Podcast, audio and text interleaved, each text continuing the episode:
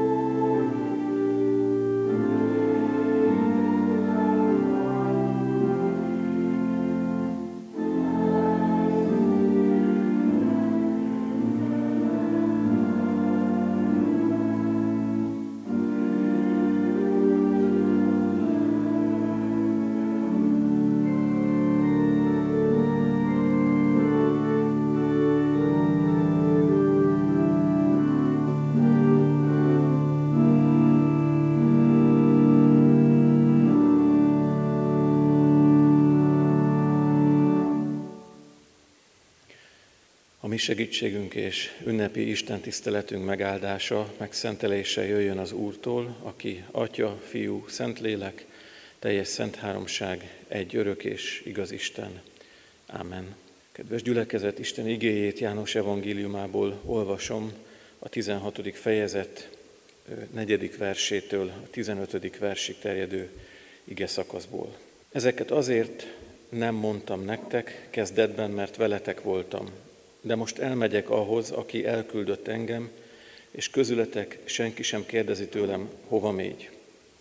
Mivel azonban ezeket mondom nektek, szomorúság tölti el a szíveteket, én azonban az igazságot mondom nektek, Jobb nektek, ha én elmegyek, mert ha nem megyek el, a pártfogó nem jön el hozzátok, ha pedig elmegyek, elküldöm őt hozzátok. És amikor eljön, leleplezi a világ előtt, hogy mi a bűn, mi az igazság és mi az ítélet. A bűn az, hogy nem hisznek én bennem, az igazság az, hogy én az atyához megyek, és többé nem láttok engem, az ítélet pedig az, hogy a világ fejedelme megítéltetett. Még sok mindent kellene mondanom nektek, de most nem tudjátok elviselni. Amikor azonban eljön ő, az igazság lelke, elvezet titeket a teljes igazságra, mert nem önmagától szól, hanem azokat mondja, amiket hall, és az eljövendő dolgokat is kijelenti nektek. Ő engem fog dicsőíteni, mert az enyémből merít, és azt jelente ki nektek.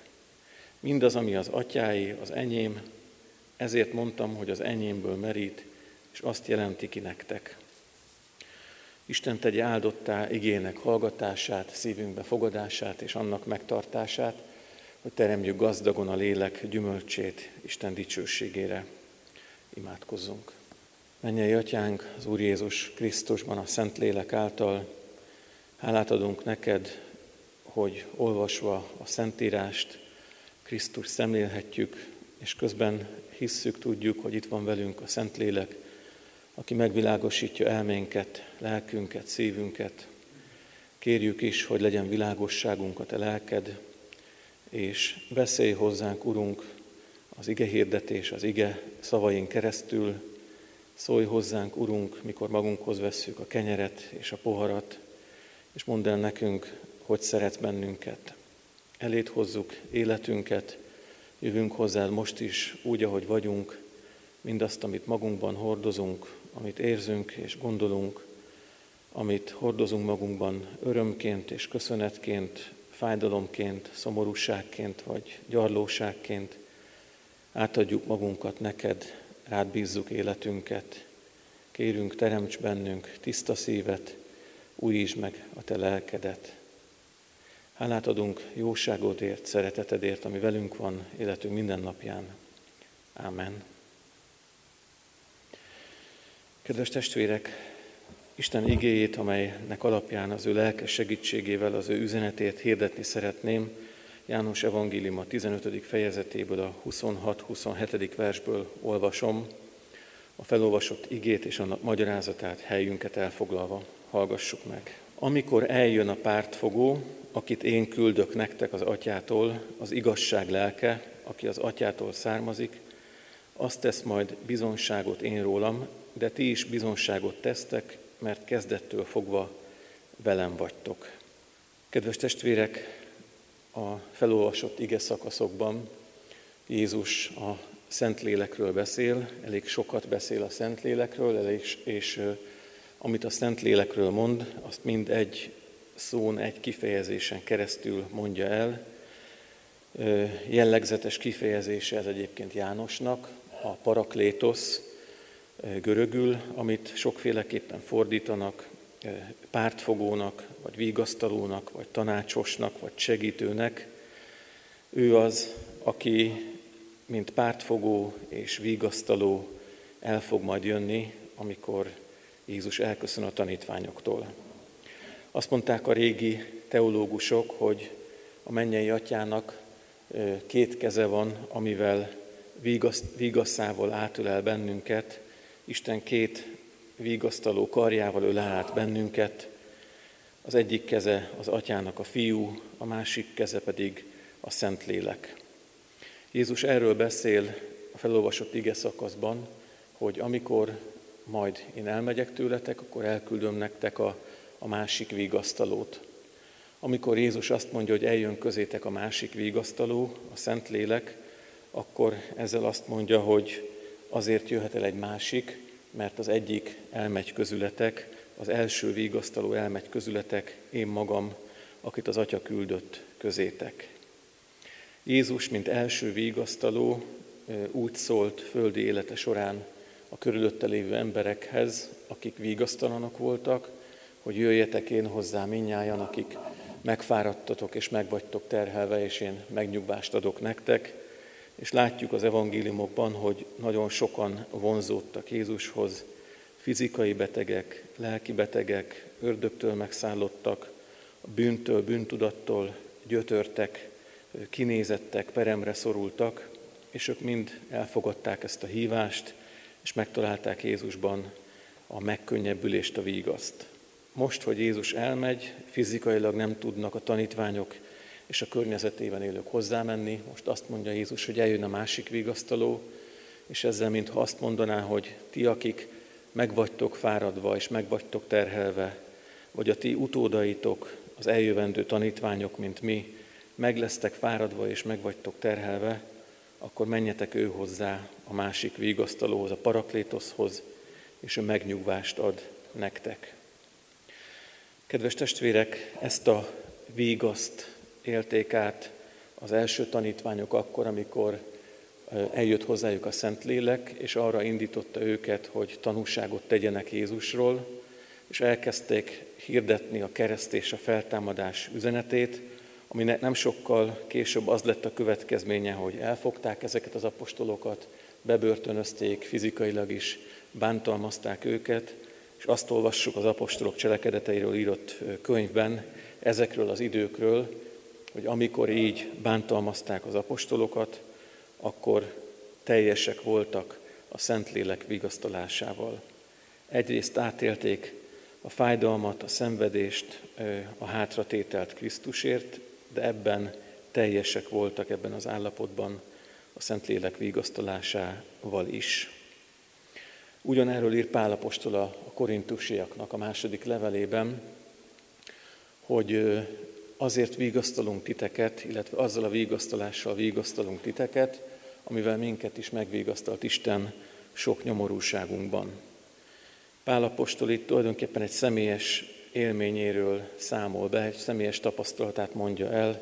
Jól tudjuk az életét ismerve, hogy neki bőségesen kijutotta a fizikai szenvedésekből is, leírja, hogy hogyan szenvedett hajótörést, hogyan hánykódott éjszakákat tengeren, hányszor veszőzték meg, bántalmazták fizikailag, volt börtönben, volt a halál közelében.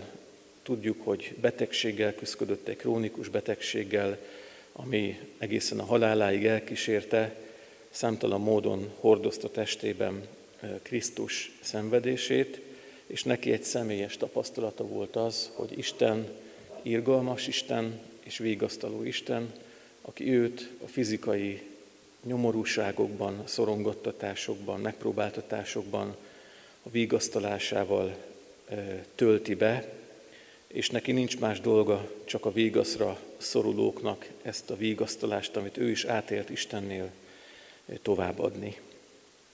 Hallgattam hónapokkal ezelőtt egy görög katolikus papnak, teológiai tanárnak az előadását, akit egyébként nagyon ajánlok mindenkinek, attól függetlenül görög katolikus, teljes mértékben evangéliumi szemléletű, pap Miklósnak hívják, nagyon sok előadása fönt van az interneten, és ő mondta azt, hogy görög katolikus papként őt is nagyon gyakran hívják kórházba betegekhez, ahol nyilvánvalóan azt várják tőle, hogy vigasztalást vigyen a betegeknek, a haldoklóknak, és nagyon sokáig az ő vigasztaló szolgálata abból állt, ami egyébként nem kevés, hogy meghallgatta a betegeket, beszélgetett velük, ha kellett, imádkozott velük, és egy ponton azt érezte, hogy neki, mint papnak, az az elsődleges feladat, hogy úgy nyújtson vigasztalást a betegeknek és a haldoklóknak, hogy magát Krisztust viszi közéjük.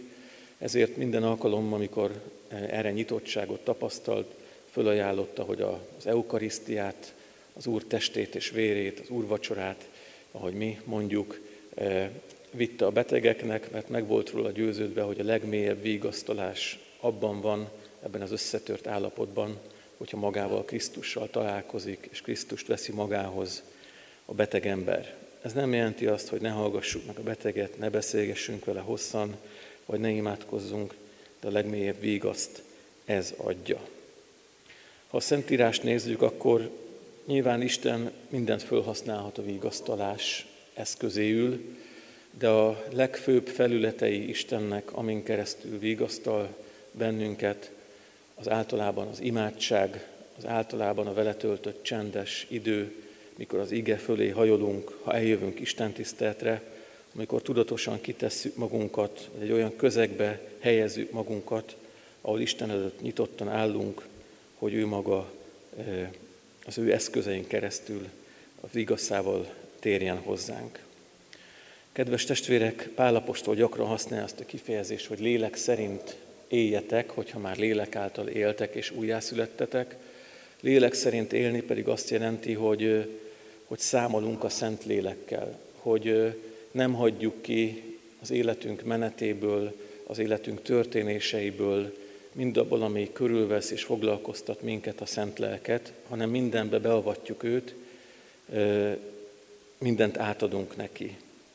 A Szent Lelket mi magunk is hívhatjuk akkor, amikor életünk bármilyen területében elakadunk, megsebződtünk, akkor járunk lélek szerint, hogyha számolunk a lélekkel, és ha a lelket beavatjuk minden dolgunkba, hogy lehetőséget adjunk neki, hogy vigasztaljon. Van még egy jelentés a Szentlélek vigasztaló munkájának, és magának a paraklétos szónak is. Ez pedig szó szerint úgy, úgy, kell, úgy kell egyébként fordítani ezt a kifejezést, hogy paraklétos, hogy az, akit maguk mellé hívnak, vagy akit odahívnak, odahívunk magunk mellé, mint egy segítőt. Ezt általában egy ilyen jogi kifejezésként használták, a bírósági közegbe használták ezt a kifejezést. Egyfajta védő ügyvédet jelent a paraklétos, a vigasztaló, akit a vádlott mellé rendelnek, hogy védje őt, hogy, hogy képviselje őt. Ebben az értelemben is beszél a paraklétoszról, a vigasztalóról Jézus, és azt mondja ezzel, azt a képet használja, hogy képzeljük magunk elé bíróságot, ahol a vádlottak padján ott ül, vagy ott áll maga Krisztus. Akik vádolják őt, az nyilván a gonosz és a Jézus körülvevő világ vagy emberiségnek a különböző véleménye, elképzelései, általában torz elképzelései Krisztusról, és akkor az Atya elküldi a Szent Lelket, mint a tanút, mint a védőügyvédet, aki az igazságot képviseli, és aki minket is, mint Krisztus követőket meghív tanúnak, hogy tanúskodjunk az igazság mellett a sok torz, valótlan állítás és elképzeléssel szemben. Tehát ott áll Krisztus, akiről már földi élete során és nagyon sok torz elképzelés élt az emberekben, nagyon sok torz megközelítés és vélemény jelent meg róla, például, hogy az ördögök által, ördög segítségével űzik ki az ördögöket, hogy ő egy politikai forradalmár, aki tulajdonképpen a római megszállókat meg akarja buktatni, és neki politikai szándékai vannak. Ő csupán egy sima próféta, akiben illés lelke visszatért, és a Szentléleknek az volt az elsődleges feladata, hogy ezt a sok hamis képet, ami megjelent Jézusról, kitisztítsa, és a tiszta hamisítatlan, valódi Krisztus képet megmutassa a Krisztus követőknek. A Szentlélek segített értelmezni Jézus Krisztus kereszthalálát, a Szentlélek segített értelmezni az Ószövetséget és az Ószövetségben Jézusra vonatkozó proféciákat, hogy összeálljon az egész. A Szentlélek segített megérteni az első tanítványoknak, hogy mi a jelentősége Krisztus feltámadásának, és a mai napig a Szentlélek segíti a teológusokat, a lelkészeket és az egyszerű hívőket, hogy a Krisztusról alkotott képünk az tiszta legyen és helyes legyen. Ami azért fontos, mert ha helytelen a Krisztus képünk, akkor torzul az Isten képünk, de ha tiszta és valódi a Krisztus képünk, akkor az Isten képünk is helyes, és ha az Isten képünk helyes, akkor ez visszahat az életünkre, a mindennapjainkra, ahogy viszonyulunk magunkhoz, egymáshoz, az élet dolgaihoz, a képességeinkhez, a halálhoz. Ezt végzi el a Szentlélek, és az ő vigasztalása az elsősorban ebben az értelemben arra vonatkozik, hogy kitisztítja a Krisztus képet és az Isten képet, és ebben minket is egyébként munkatársainak használ, hiszen Jézus azt mondja, hogy ti is tanúskodni fogtok rólam, minket is tanúnak hív, és minket is, akik megismertük Krisztust, bevon ebbe a munkába, mi magunk is legyünk olyan tanúk, mint Krisztus követők, akik a hétköznapokban emberekkel beszélgetve, emberek közt élve, ha Krisztusról van szó, akkor mi magunk is eszközök legyünk abban, hogy a róla alkotott téves elképzeléseket félreoszlassuk, és a tiszta, valódi Krisztus képet ragyogtassuk föl. Kedves testvérek, ennek egy gyakorlati példáját hadd mondjam el. Számtalan olyan emberrel beszéltem én magam is, még teológus koromban, amikor jelenlevő feleségemmel együtt egy budapesti gyülekezetbe jártunk egy úgynevezett alfa kurzusra, ahol segítőként voltunk jelen, és csoportot vezettünk. És ennek az alfa kurzusnak, ami a gyülekezetünkben is van, és aminek a mögöttem ülő lelkipásztor Nagy Henrietta a szervezője, az alfa kurzusnak az a lényege, hogy a keresztény tanítást emlékeim szerint kb. 10 előadásban összefoglalja, és ha valakinek nincs fogalma arról, hogy mi a Biblia, kicsoda Isten, miért jött el Krisztus, mi az imádság, kicsoda a Szentlélek, stb. stb., akkor ha beül erre az alfa kurzusra, végighallgatja az előadásokat, akkor gyakorlatilag egy ilyen tíz alkalmas sorozat által egy ilyen nagyon kompakt, mint egy ilyen felnőtt hitoktatói csomagot kap, és az ezen résztvevők arról az élményükről számolnak be, hogy nagyon sokan gyakorlatilag, akik kimaradtak a hitoktatásból, az egyházi életből, és részt vettek egy ilyen kurzuson, már tíz alkalom segített nekik abban, hogy a bennük élő torz Istenről, Krisztusról, egyházzal kapcsolatos elképzelések kitisztuljanak, és a, az egyház hitvallásának megfelelő igaz kép, Krisztus kép kirajzolódjon bennük, hitébredjen bennük, és tudatos döntést hozzanak, hogy Krisztus követői akarnak lenni. Kedves testvérek, Jézus a vigasztalót küldte, aki vigasztal minket nyomorúságunkban, és aki arra hív bennünket is, hogy kapcsolódjunk be abba a munkába, hogy Krisztus képét fölragyogtassuk az embereknek, mert ha Krisztusról tiszta kép van bennük, akkor Istenről is az lesz, és ha Istennel helyes viszonyba kerülnek, akkor ez hozza el a legmélyebb végasztalást az életükbe. Amen. Kedves testvérek, engedjük, hogy a Szentlélek vigasztaljon bennünket a hirdetett ige után, a látható, kézzelfogható ige által is, az úrvacsorára készülve a 436. dicséret első öt versét énekeljük. A 436. dicséret első öt versét énekeljük. Az első vers így kezdődik. Örülj szívem, vígadj lelkem, ékességed lett a hit.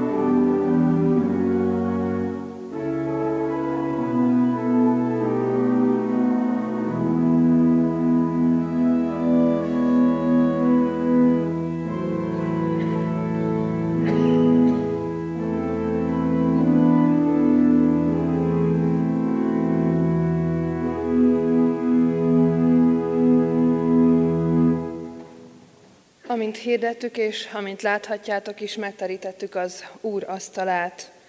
És Isten mondja, jöjjetek, mert immár minden kész. Hallgassuk meg, hogy hogyan szerezte Jézus Krisztus az Úri Szent Vacsora sákramentumát. Én az Úrtól vettem, amit át is adtam nektek, hogy az Úr Jézus azon az éjszakán, amelyen elárultatott, vette a kenyeret, és hálát adva megtörte. És ezt mondta, vegyétek, egyétek. Ez az én testem, amely ti értetek megtöretik, ezt cselekedjétek az én emlékezetemre. Hasonlóképpen vette a poharat is, miután vacsoráltak, és ezt mondta. E pohár az új szövetség, az én vérem által. Ezt cselekedjétek, valamennyiszer isszátok az én emlékezetemre. Mert valamennyiszer eszitek-e kenyeret, és isszátok-e poharat, az Úrnak halálát hirdessétek, amíg eljön. Amen. Hallottuk az igét, és szemünk előtt vannak a látható jegyek. Ezek az Úrnak a halálát hirdetik, amely értünk ment végbe, hogy felkészítsen bennünket az ő visszajövetelére. Álljunk most meg előtte, és bűnbánattal hajtsuk meg a fejünket, imádkozzunk. Drága mennyei atyánk, te olyan hatalmas és dicsőséges vagy, a te irgalmat hosszú, a szereteted és a kegyelmed végtelen, a jóságodat fel nem foghatja emberi értelem. Így állunk meg előtted mi, gyarló és apró emberek, akik minden nap védkezünk, szóban, gondolatban, tedben, vétünk társaink ellen a szeretetben, és vétünk ellened szinte minden lépésünkkel. Könyörgünk azért, hogy bocsáss meg nekünk, amikor nem a Te utaidon járunk. Könyörgünk, hogy bocsáss meg nekünk azt, amikor direkt az ellenkező irányba megyünk, amikor hátat fordítunk a Te akaratodnak, a Te szent hívásodnak. Könyörgünk, hogy Te legyél a mi életünk megtisztítója a Te szent lelked által, aki eltörli rólunk a bűnnek a hatalmát, és segít a Te dicsőségedre élni. Könyörgünk azért, hogy hallgass meg most a magunkban csendben elmondott bűnvalló imádságainkat is.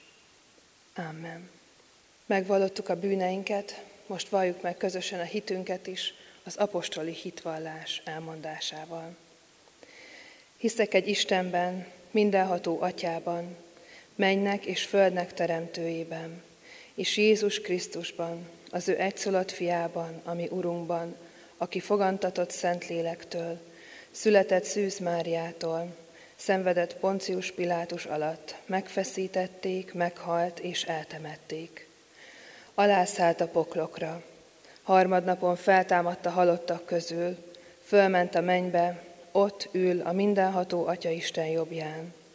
Onnan jön el ítélni élőket és holtakat. Hiszek szent lélekben, hiszem az egyetemes Anya Szent Egyházat, a szentek közösségét, a bűnök bocsánatát, a test feltámadását és az örök életet. Amen. Bűnbánattartásunk és hitvallásunk után feleljünk két kérdésre hallható szóval és a lelkiismeretünk szerint. Hiszitek-e, hogy úgy szerette Isten a világot, hogy egyszülött fiát adta, hogy aki hisz ő benne, el ne vesszen, hanem örök élete legyen. Ha igen, feleljétek, hiszem és vallom. Ígéritek-e, fogadjátok-e, hogy a kegyelemért egész életeteket az Úrnak szentelitek, mint élő, szent és neki kedves áldozat. Ha igen, feleljétek, ígérem és fogadom. Én is mindezeket veletek együtt hiszem és vallom, ígérem és fogadom. És most én, mint az én Uramnak elhívott bár, de méltatlan szolgája, hirdetem nektek a ti bűneiteknek bocsánatát, amelyet megad nekünk az ő szent fiának áldozatáért. Amen. Foglaljuk el a helyünket. Mindenkit várunk az úrvacsorai közösségbe, aki elkészítette magát a szívében, Az úrvacsorát a szokásos rend szerint fogjuk venni. Kérem, hogy innen az orgona alól jöjjünk először. Aki nem szeretne alkoholos ö, itallal élni, az jelezze, és annak a kék szalaggal átkötött kelyhekből adunk.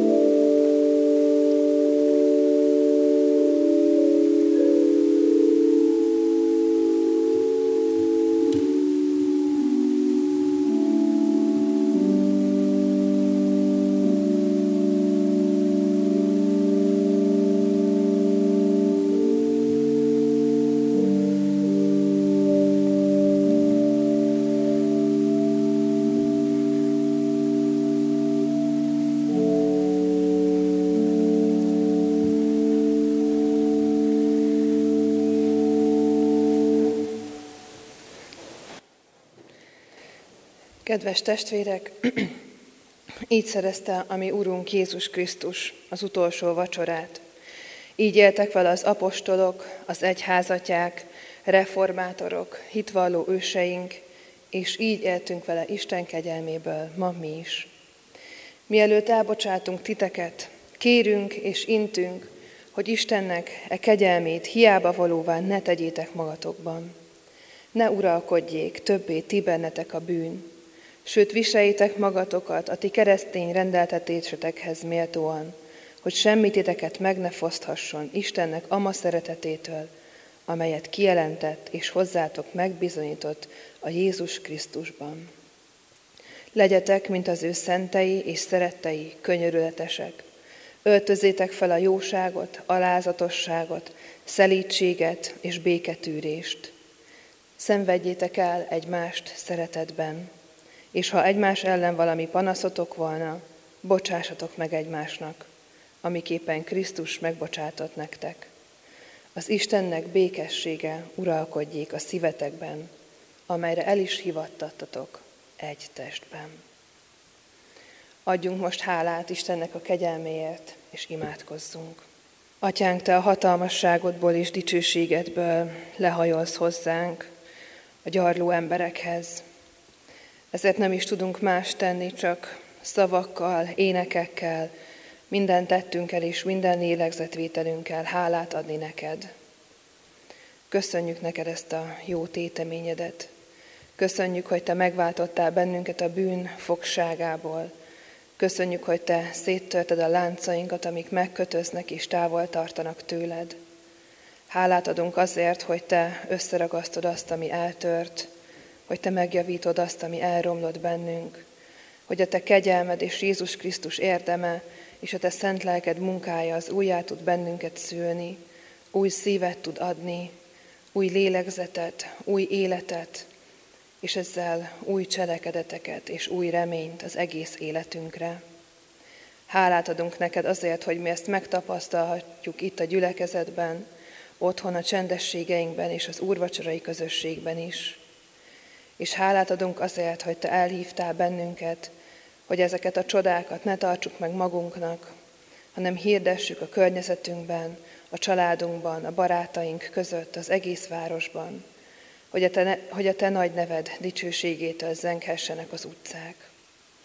Könyörgünk, Atyánk, a betegekért, könyörgünk azokért, akik gyászban vannak, könyörgünk azokért, akik nehézségeket hordoznak az életükben, és könyörgünk leginkább azokért, akik mindezekben a fájdalmakban nem téged találnak meg, hanem máshol keresik a vigasztalást. Könyörgünk, hogy mutasd meg magadat nekik, és használj ebben bennünket is. Amen. Mondjuk el közösen az Úr Jézustól tanult imádságot.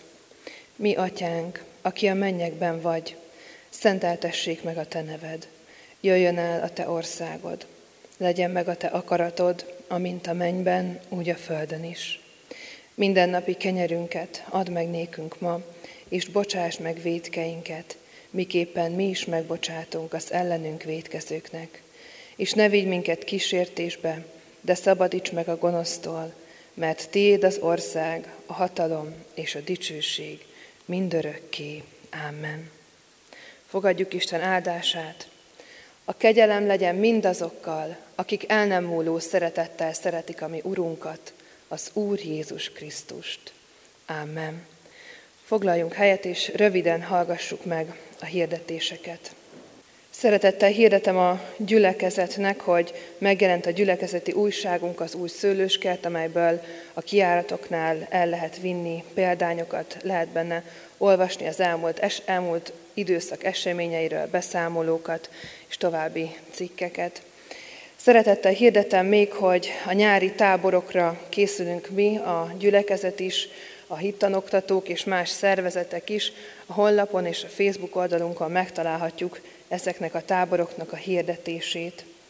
A jövő héten, vagyis a héten már elindulnak a reggeli áhítatok újra itt a templomban, úgyhogy minden reggel szeretettel várunk mindenkit 7 óra 15 perckor itt reggeli istentiszteletre, reggeli rövid áhítatra, és a jövő héten pedig ugyanígy élő jelenléttel vasárnap 9, 11 óra és 18 órakor Isten tiszteletekre is.